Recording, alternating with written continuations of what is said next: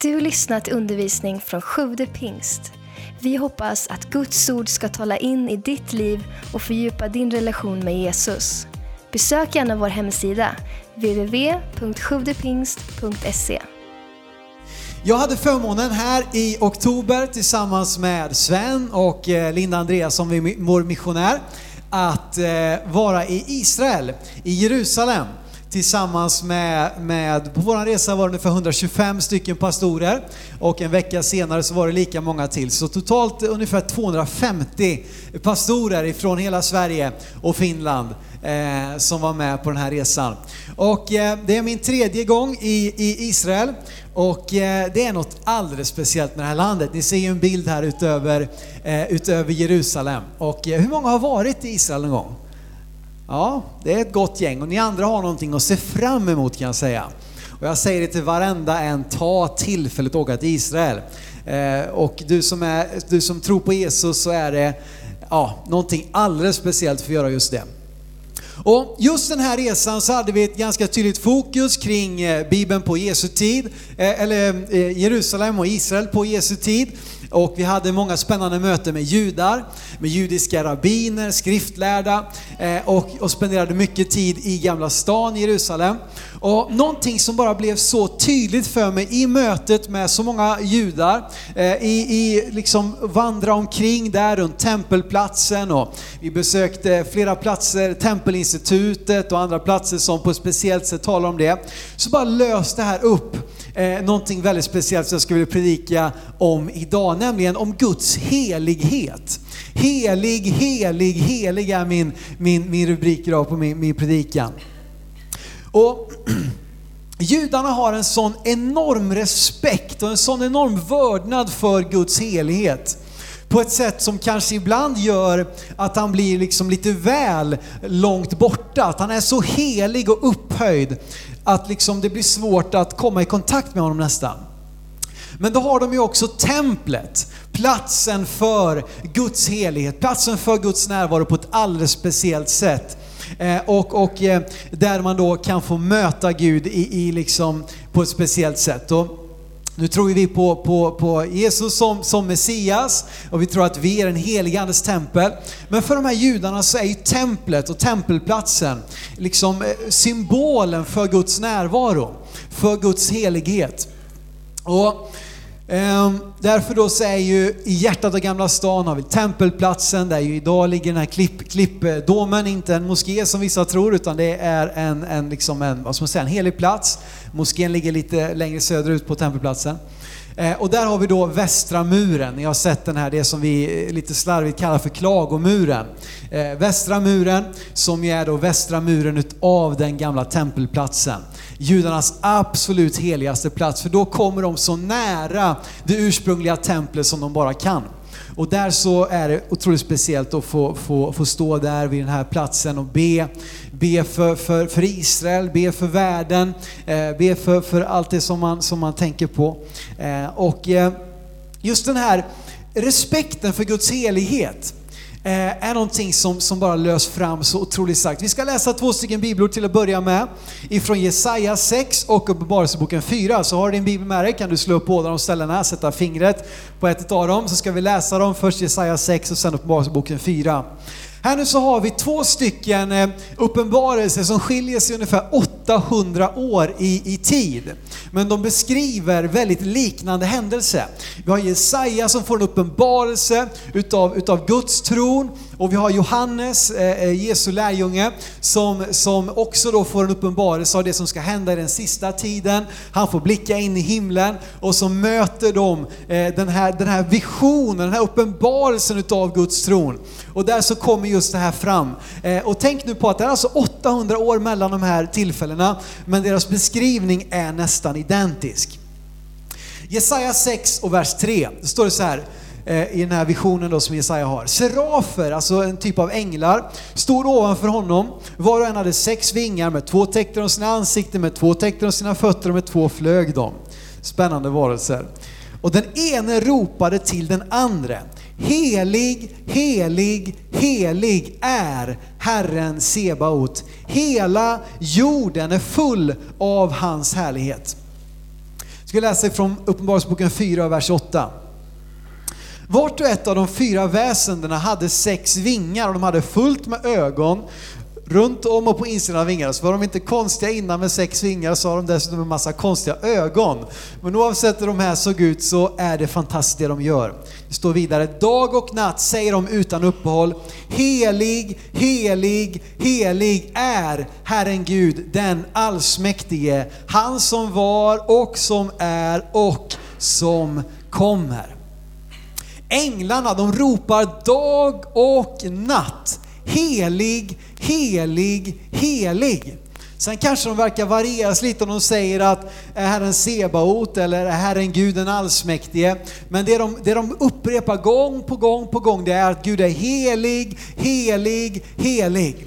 Och du vet om vi kanske ibland tycker att det är lite tröttsamt liksom att det var väldigt vad länge, vad länge sången ska pågå idag och vad vi nu har för tankar. Så vänta bara tills vi kommer till himlen.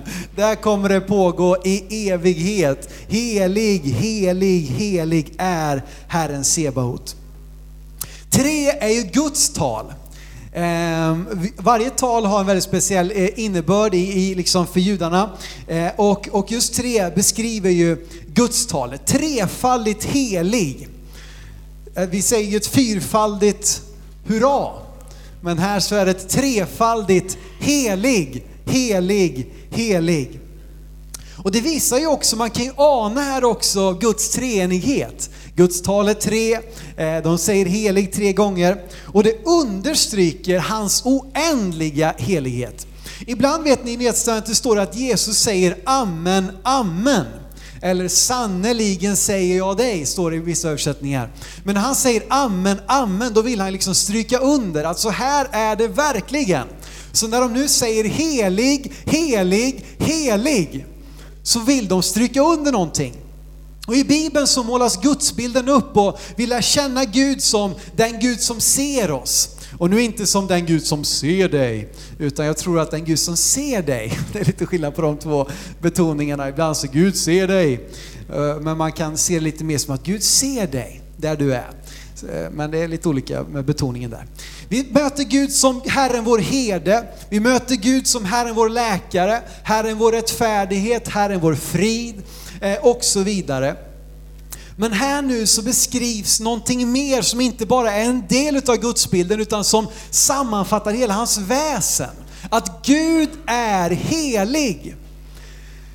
Och som sagt, det är inte bara en del av hans väsen utan han är helig. Alltså hela han, eh, hela han är helig, helig, helig.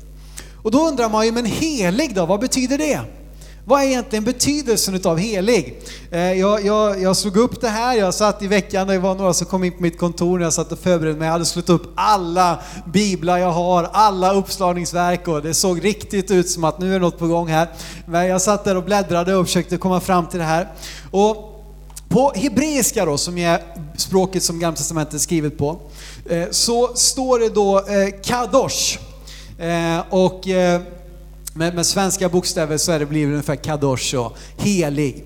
Och vad det här betyder är att något är, att det är avskild, fullkomlig, ren, obefläckad, rättfärdig. Det här är några ord som vi kan använda för att försöka beskriva vad helig betyder. Det närmaste ordet till helighet är ordet renhet. Eh, det som liksom ligger närmast så rent bokstavligt. Men, men mer ordagrant skulle man väl säga avskild. Och vad, vad, betyder det här då egentligen? Jo men att Gud är helig visar att han är unik i sin ställning. Han är liksom skild från allt annat skapat. Han är avskild från allt som finns. Alltså, han, han är i en egen division. Han är liksom, eh, ingen kan jämföras med honom. Han är helig. Och han, i hans helighet, att det är liksom hans väsen, att han är obefläckad. Kanske inte ett ord vi använder så ofta, men, men du kan tänka dig, eh, jag vet, jag, jag tvättade några skjortor häromdagen. Oavsett hur fina och rena de är när vi köper dem så har de en förmåga att få fläckar på sig. Och det är ju så va, man sitter och äter. Jag kommer ihåg jag var på bröllop här för något år sedan och så satt jag och åt och så var det sådana grillade tomater. Vem har det på sin bröllopsmåltid? Alltså det här är upplagt för fiasko. Så jag sätter mig där och ska trycka ner gaffeln i den här grillade tomaten och sploff säger det. Kommer liksom över hela mig kändes det som.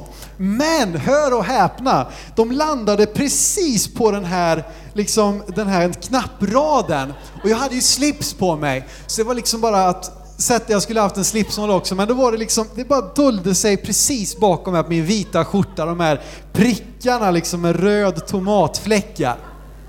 Oavsett då hur ren och vit den här skjortan är så kan den bli befläckad. Men Gud då som är ren, han är vit, alltså han är, han är obefläckad och han kan inte fläckas. Det, det är någonting unikt med Gud. Han kan inte fläckas. Han kan inte komma i kontakt med det som så att säga eh, skulle kunna, eh, det skulle, det, ingenting kan fläcka ner honom. Utan om någonting kommer i kontakt med honom, då förtärs det som är orent, synden, skräpet. Och, och det här blir ju kanske svårt för oss, vår gudsbild, och vi tänker, men vadå, kan inte jag komma i kontakt med Gud? Nej, det kan du inte i dig själv. För att han är helig. Och även om jag älskar och tror att vi måste betona att Gud är också syndarens vän. Han vill bli din vän, han vill bli din bästa vän till och med. Han har lovat att vara med dig varje dag in till tidens slut. Och det är, det är, det är liksom en sida utav Guds personlighet som vi måste lyfta fram. Men vi får inte göra det på bekostnad av hans helighet. Som att han är liksom vem som helst som bara tjabbar tjena hallå. Och det kan du väl säga till Gud om du vill det, när du ber kanske. Men vi behöver också se hans helighet. Att han är, han är helig. Han kan inte fläckas och ett sätt att förklara det på är väl att se honom som en eld. Bibeln beskriver honom faktiskt som en förtärande eld. Och nu undrar vi, oj, vem är den här guden? Är det samma som vi pratar om varje söndag? Ja men absolut. Han är helig, men han är också närvarande i ditt och mitt liv. Och om man då ser Gud som en eld så kan man beskriva all synd som skräp. Och jag vet inte om ni har varit med någon gång på någon majbrasa och fått till liksom en riktigt stor brasa och du vet lågorna, de står flera meter höga. Och vad du än slänger på den här elden utav grenar, utav löv, utav skräp, det kommer att brinna upp. Och så är det också med synden. När synden kommer nära Gud, då brinner den upp. Alltså den, den kan inte, för Gud kan inte befläckas. Han är helig. Och hör och häpna, vi är skapade till hans avbild. Till att vara lika honom. Eller som det står i grundtexten, till att vara lika oss. Här ser vi återigen Guds treenighet redan i skapelsen. Låt oss skapa människor till vår avbild till att vara lika oss. Vi ska vara lika Gud och faktum är att vi uppmanas också att vara heliga. Första Petrus brev eh, kapitel 1 och vers 15. Här nu så, så kopplar Petrus då, Jesu eh, närmaste lärjunge, eller den som, som, ja, som, som var närmast honom. Han kopplar här med Moseböckerna, med lagen. Och här ser vi återigen hur, hur Nya Gamla Testamentets Gud, det är samma Gud. Det är ingen skillnad på Gud i Gamla och Nya Testamentet, utan den guden som Gamla Testamentet talar om, det är också den Gud som uppenbaras i Jesus Kristus i Nya Testamentet. Här säger Petrus så här, första Petrus 1 och 15. Eh, nej, liksom han som har kallat er är helig, ska ni föra ett alltigenom helgat liv. Och så vers 16, det står skrivet, ni ska vara heliga, ty jag är helig. Alltså vi ska vara heliga, hur går det här ihop? Jo, det handlar om Jesus och det är det som julen handlar om och det är det som advent handlar om. Att vi ska vara heliga så som Gud är helig. Vi ska helgas genom honom till att bli rena. Och det är det som är så fantastiskt, att vi kan ta del av Guds helighet genom Jesus Kristus. Men vi är inte heliga på det sätt som Gud, att vi aldrig kan befläckas. Men vi kan bli gjorda heliga. Men vad hände då?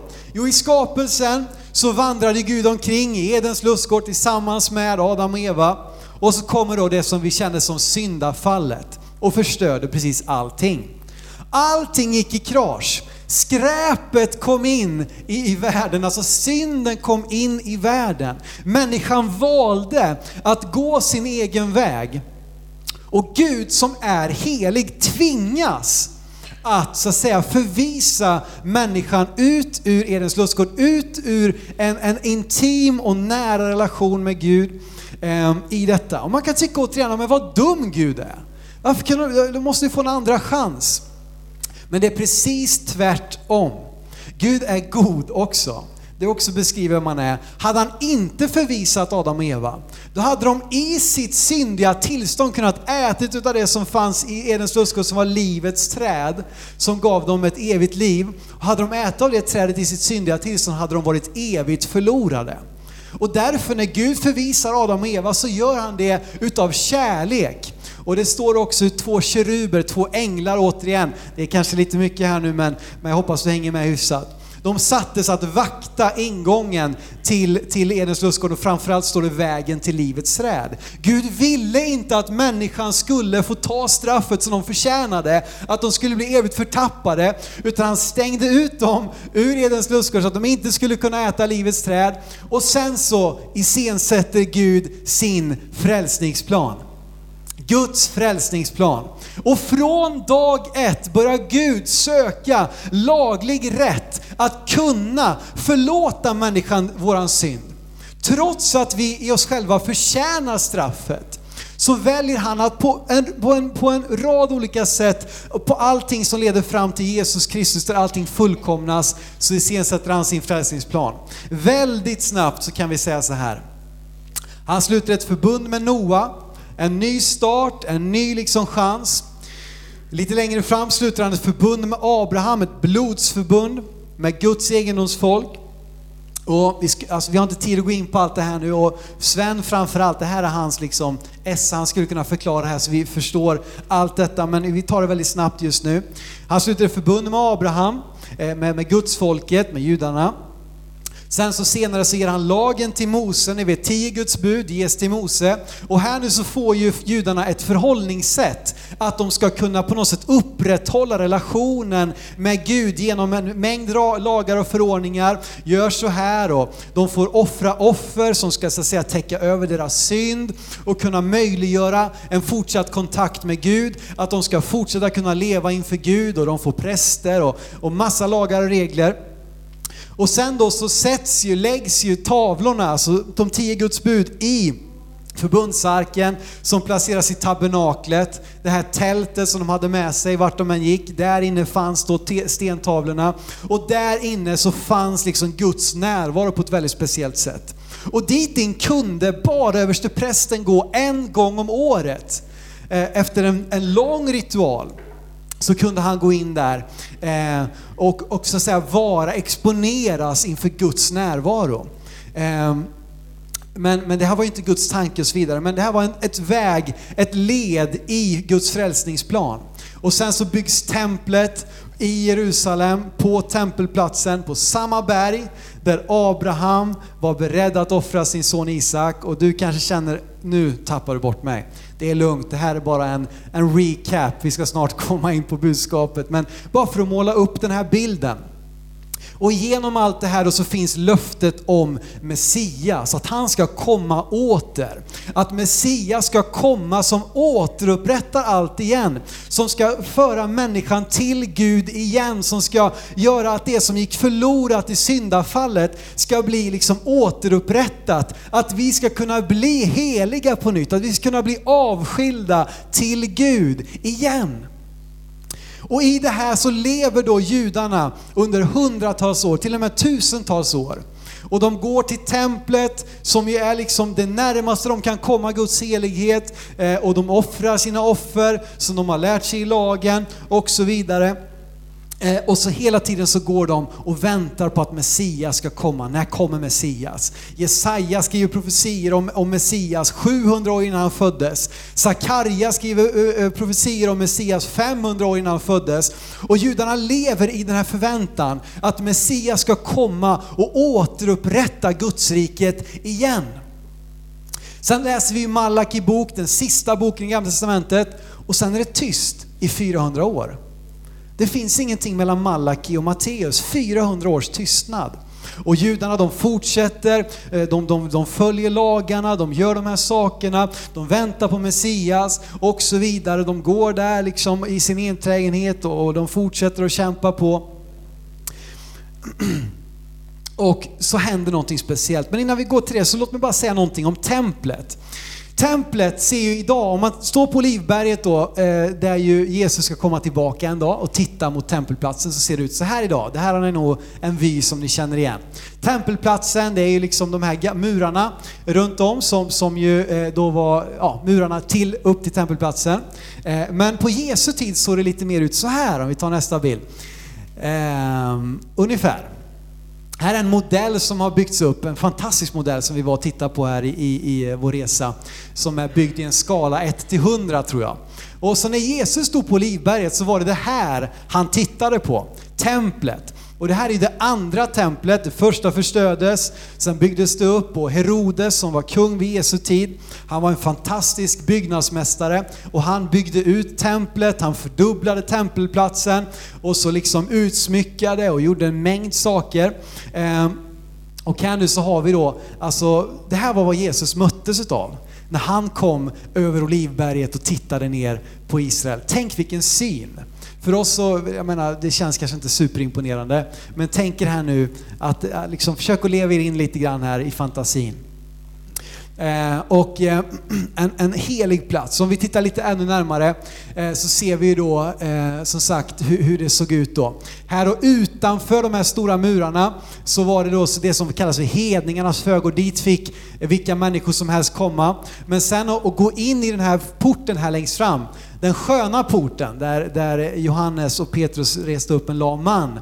Eh, dit in fick bara judar komma och så har vi först det som kallas för kvinnornas förgård där de fick vara. Och sen så innanför har vi prästernas förgård där offren offrades. Och sen då så har vi porten in i, i själva templet, in i det heliga. Eh, dit, dit eh, bara präster fick gå eh, med väldigt speciella liksom, ritualer. Och så längst in så har vi det allra heligaste. Och där inne så har vi då förbundsarken. Och där i så finns då eh, eh tio Guds bud. Och, och det här är, för, för, som sagt, för en jude är detta otroligt speciellt. Och vad är då templet en symbol för? Vad är det en symbol för? Jag vet inte om någon skulle våga sig på en gissning, men jag ska inte eh, liksom eh, riskera att du hängs ut här, att du, du kanske säger fel och det, det finns säkert flera symboler. Men vad den framförallt är en symbol för, det är paradiset. Paradiset, alltså den plats där Adam och Eva levde i fullständig harmoni med Gud. En plats där relationen mellan Gud och människa är fullständig. Det är vad templet är en symbol för. På förhänget in till templet, in till allra heligaste, så är det två keruber. Och kommer ni ihåg vilka som sattes och vaktade vägen in till livets träd? Jo, två keruber. Och där inne då så finns detta. Så det är en enormt speciell plats. Och i detta nu så, så kommer en väldigt speciell händelse strax innan Jesus föds. Jesu födelse eh, eh, eh, hänger ihop också med en annan persons födelse som jag tänkte att vi skulle kika lite grann på eh, ifrån Lukas kapitel 1. Lukas kapitel 1. Eh, och här nu då, kom ihåg här, det har varit 400 års tystnad. Eh, de, de gör allt det de ska, de går liksom och de väntar på Messias eh, och så vidare. Och här nu så kommer vi till en väldigt speciell händelse i Lukas 1. Hänger ni med så här långt? Det är väldigt mycket grejer runt omkring här, men jag hoppas att ni kommer vara med ända in i mål här. Och vi ska läsa ifrån Lukas 1, vers 5 till 23. Och vi, nu läser vi så fort vi bara kan för att vi har mycket att hinna med här. Men häng med, du kan läsa med på skärmen så, så eh, Lukas 1 och vers 5 till 23. På den tid då eh, Herodes var kung i Judeen fanns det i Abias prästavdelning en präst som hette Sakarias. Hans hustru var av Arons släkt, hette Elisabet. De var båda rättfärdiga inför Gud och levde oförvitligt efter alla Herrens bud och föreskrifter. Men de hade inga barn eftersom Elisabet var ofruktsam och båda var till åren. En gång när turen kom till Sakarias avdelning när han fullgjorde sin prästtjänst inför Gud fick han vid den sedvanliga lottningen uppdraget att gå in i Herrens tempel och tända rökelseoffret. Allt folket stod utanför och bad medan rökelseoffret bars fram. Då visades för honom en Herrens ängel som stod till höger om rökelsealtaret. Sakarias blev förskräckt vid denna syn och fruktan kom över honom. Men ängeln sa till honom, frukta inte Sakarias, din bön har blivit hörd. Din hustru Elisabet ska föda en son åt dig. Du ska genom namnet Johannes. Vi hoppar till vers 16. Många av Israels barn ska han omvända till Herren, deras Gud. Han ska gå framför honom i Elias ande och kraft för att vända fädernas hjärta till barnen, omvända de olydiga till ett rättfärdigt sinnelag och så skaffa åt Herrens folk som är berett. Då sa Sakarias till Herre, ängeln, hur ska jag kunna vara säker på detta? Jag är själv gammal och min hustru är till åren. Ängeln svarade honom, jag är Gabriel som står inför Gud. Hallå? Och jag är sänd för att tala till dig och ge dig detta glada budskap. Och se, du ska bli stum och inte kunna tala förrän den dag detta sker, därför att du inte trodde mina ord som ska gå i uppfyllelse när tiden är inne. Folket stod och väntade på Sakarias och de förundrade sig över att han dröjde så länge inne i, i templet. När han sedan kom ut kunde han inte tala till dem och de förstod att han hade sett en syn i templet. Han gjorde tecken åt dem och förblev stum. Och när dagarna för hans tjänstgärning var slut begav han sig hem. Sen blev Elisabet eh, gravid som ett under på deras ålder. Och sen, sex månader senare, så kommer ängeln Gabriel till en annan kvinna. Någon som vet, eller till en annan kvinna, men till en kvinna. Någon som vet vem man kom till? Maria. Och säger att du ska bli havande för en son. Han ska kallas en högste son. Eh, genom den helige Ande. Och så står det här om att Johannes ska bana väg för Jesus, Messias. Men vad är det som händer här egentligen? Sakarias då, hans syn, han var, en utav, han var präst i Abias prästavdelning. Det är väldigt mycket spännande i den här texten nu som, som jag tror att eh, i alla fall jag alltid har missat. Vi fick en fantastisk undervisning när vi var i Jerusalem utav Anders Sjöberg och han, han förklarade den här texten på ett fantastiskt sätt. I den här texten upplever Sakarias den största dagen i hela sitt liv. Inte bara att han fick möte med ängeln Gabriel, men också det som händer, just att det är den här dagen.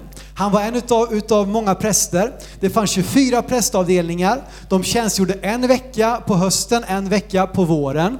Det blir 48 veckor, på de stora högtiderna så tjänstgjorde alla präster tillsammans. Just den här veckan är det då Sakarias vecka. Och i varje prästavdelning tror man att det fanns ungefär tusen präster. Alltså det var många präster och de var i sin tur indelade i, i mindre grupper. Och just den här dagen så var det då Sakarias grupps tur. På morgonen går de in på tempelplatsen och så ska de genom lottning avgöra vem som ska göra vad i alla tempelritualer. Någon ska hämta fåret som ska slaktas, någon ska eh, fixa i ordning altaret och så vidare. Och sen den tredje lottningen är väldigt speciell. För att den får bara de vara med på som aldrig har varit med om det tidigare, någon gång i hela sitt liv. Och den lotten faller på Sakarias. Så det han gör när han går in i templet för att tända rökelsen är någonting som han bara får göra en gång i hela sitt liv. Det är den dagen han är med om här. Och då får han välja ut två stycken kollegor som ska bära eh, eh kol eh, och rökelsen. En av dem ska ha en stor trumma. Och när de då går in mot eftermiddagen för att han ska tända rökelsen, då ska en av prästen slänga den här trumman stenhårt i barken. Bam! Och det ljudet som då eh, eh, låter, det eh, låter över hela Jerusalem och talar om för människorna att nu är det dags nu tänds rökelsen och snart kommer han som har tänt rökelsen komma ut på trappan och välsigna folket. Så då samlas sig folket här och de går, ja nu är det dags, nu är det dags för välsignelsen här, det är viktigt att ta emot den. Så de går dit och Sakarias går in här. Det är en stor dag, tänker Sakarias. Han tänder rökelsen och just då fick man ju också en egen stund inne i templet. Kom ihåg nu den heligaste platsen för en jude. Och den, den största dagen för en vanlig präst. Översteprästen hade ju större dagar, men för en vanlig präst var detta något av det absolut största man kunde vara med om. Han står där inne och ber och så får han ett möte med ängeln Gabriel som säger att det, du, du och din hustru ni ska bli eh, havande, ni ska få barn och det ska vara Elia han som ska bana väg för Messias. Vi kanske inte fattar de här grejerna, men när Sakarias hör de här texterna då förstår han direkt. Min son ska bana väg för Messias. Alltså det här är stort. Men Sakarias tror inte på ängeln. Och ängeln säger bara, han svarar inte ens på honom. Han bara säger så här, jag är Gabriel som står inför Gud. Tror du att jag står och skämtar med det här eller? För att du inte trodde så ska du bli stum. Och hör och häpna, det här är katastrof, att han blir stum. För det som prästen skulle göra, och anledningen till att man fick göra det en gång i sitt liv, var att när han var färdig med rökelserna, bett en bön där inne, då ska han gå ut på tempeltrappan här ute och så ska han lyfta sina händer och så ska han välsigna folket. Och man fick bara göra det en gång eftersom att välsignelsen inte skulle vara förknippad med en specifik person. Och han blir stum. Alltså det är kaos. Det är fullt med folk som har samlats i hela staden och kommit dit och ska liksom då få ta emot välsignelsen. Och han, han, får, han blir stum. Och han går ut. Och, och där står alla och väntar. Ja, ska du inte läsa välsignelsen? Och han kan inte prata. Alltså vilket kaos alltså. En tempelgudstjänst som inte blev fullbordad. Det här är ju, alltså, för, och man förstår hur judarna, de är så extremt noggranna med att allt ska gå rätt till. Det är ju enda sättet för dem att upprätthålla relationen med Gud, som är helig. Han kommer ut, han kan inte göra detta. Men i alla fall så blir, han eh, blir, blir Elisabet med barn Eh, och, och någonting sker. En ofullbordad tempelgudstjänst som fullbordas när Jesus kommer och föds och lever sitt liv och ger sitt liv för, för vår skull så att vi kan ta del av välsignelsen genom Jesus Kristus. Den helige guden blir människa. Det som var ett fiasko för Sakarias var i själva verket början på det största som har hänt genom alla tider. Nämligen att hans eh, och Elisabet fick en son som skulle bana väg för Herren eh, och som, som, eh, som sedan då, han var också släkting med Jesus. Och så kommer ängeln till Maria och den här helige guden blir människa. Och det är ju det vi särskilt lyfter fram såklart kring julen. Det är det det handlar om, att Jesus föds. Men det är liksom inte precis som Sven sa, det är ingen liten bebis som föds, utan det är en frälsare. Ska vi bara läsa den, den fantastiska profetian ifrån Jesaja eh, 9 och vers 6. 700 år innan Jesus föddes så står det så här. Jesaja 9 och 6. Till ett barn blir oss fött. En son blir oss given. På hans axlar vilar herradömet och hans namn är under, rådgivare, mäktig Gud, evig fader, fridsförste. Jesus föds hit till jorden. Gud, den helige guden, blir människa. Han lever här som en av dig och mig. Han ger sitt liv, han lever ett fullkomligt liv. Och han ger sitt liv och det, det kommer vi tala mer om. Men min poäng är här bara att få, få lyfta upp Guds helighet och också få tala om hur det som gick förlorat har blivit upprättat i Jesus Kristus. Och det är värt att fira, det är värt att uppmärksamma. Och det är någonting stort att vi får en relation med den helige Gud genom Jesus Kristus och det kan återupprättas. Och vi kan bli som Petrus skrev, ni ska vara heliga därför att er Gud är helig. Det är, den, det är det barnet som föds, det är den guden som, det är Gud som föds här på jorden som människa, som en av dig och mig. Och varför vill jag tala så mycket om Johannes och Sakarias? Jo, men jag tror att det som var Johannes uppdrag, det är också ditt och mitt uppdrag. Att bana väg för Jesus. Att bana väg för Herren. Att göra plats för honom. Och så är det också för dig och mig och snart är det jul. Och en av våra största högtider under hela året, julen. Som ju handlar om, det här är våran prime time, det här är liksom, det här är våran tid, vi som är kristna. Alltså det här är, det här är våran högtid. Och vi har möjlighet nu att likt Johannes få vara en röst som ropar i öknen. Som banar väg för Herren, som talar om att den helige guden blir människa och vi kan få ta del av hans helighet, av hans frälsning genom tron på Jesus Kristus. Och det är därför som jag tror det är så viktigt det vi gör nästa helg med The Story of Christmas. Man kan undra, ja men det är väl bara någon slags show? Absolut, det, vi vill göra den bästa showen. Vi vill använda allt vi kan. De bästa musik, musikerna, de bästa liksom utav, utav allting. Vi vill ta allt det vi kan och alla sammans kan vara med och bidra med någonting. Vi vill bjuda på gott, god glögg och gott kaffe och vi vill fixa och greja och dona. Att allting ska få locka människors uppmärksamhet så att vi får möjlighet möjlighet att tala om för fler än någonsin att julen handlar om Jesus Kristus. Det är det vi vill göra väg för. Vi vill bana väg för Herren. Och ska vi läsa om vad Johannes döparen gjorde här till sist innan vi ska avsluta. Johannes döparen i Lukas kapitel 3 så står det om att han gjorde det som ängeln hade sagt och det är det som jag tror är våran uppmuntran också, utmaning här eh, i våra liv, alltid och jämt, men kanske inte minst nu den här julen. Lukas 3, vers 3-6. Det står om eh, Johannes döparen. Han gick omkring i hela trakten vid Jordan och förkunnade omvändelsens dop till syndernas förlåtelse. Så som det står skrivet i boken med profeten Jesajas ord. En röst ropar i öknen, bana väg för Herren. Gör stigarna raka för honom. Alla dalar ska fyllas, alla berg och höjder sänkas, krokiga stigar ska rätas och ojämna vägar jämnas och alla människor ska se Guds frälsning. Krokiga vägar ska rätas ut. Dalar ska fyllas. Det finns ingenting som får hindra oss att göra väg för Herren. Att få tala om att den Gud som är helig, helig, helig kom hit till jorden för att återupprätta relationen med dig och mig.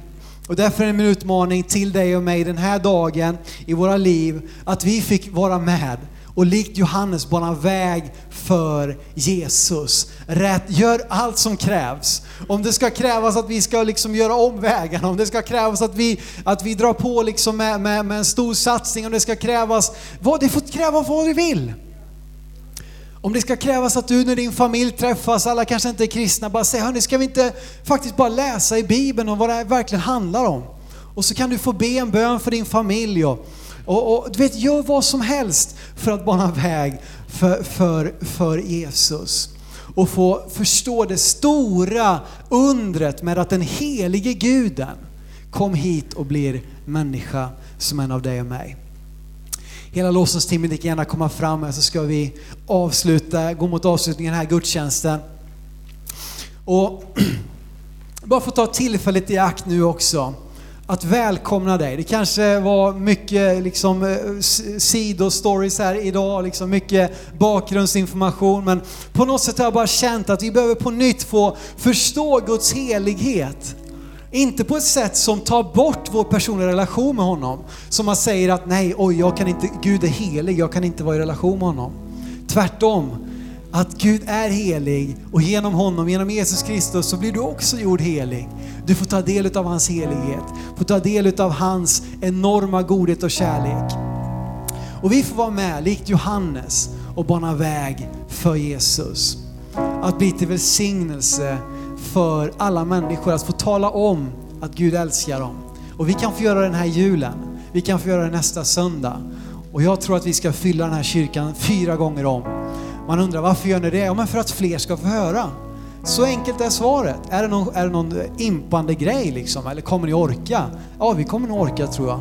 Men det viktigaste är att fler får höra om vad julen verkligen handlar om.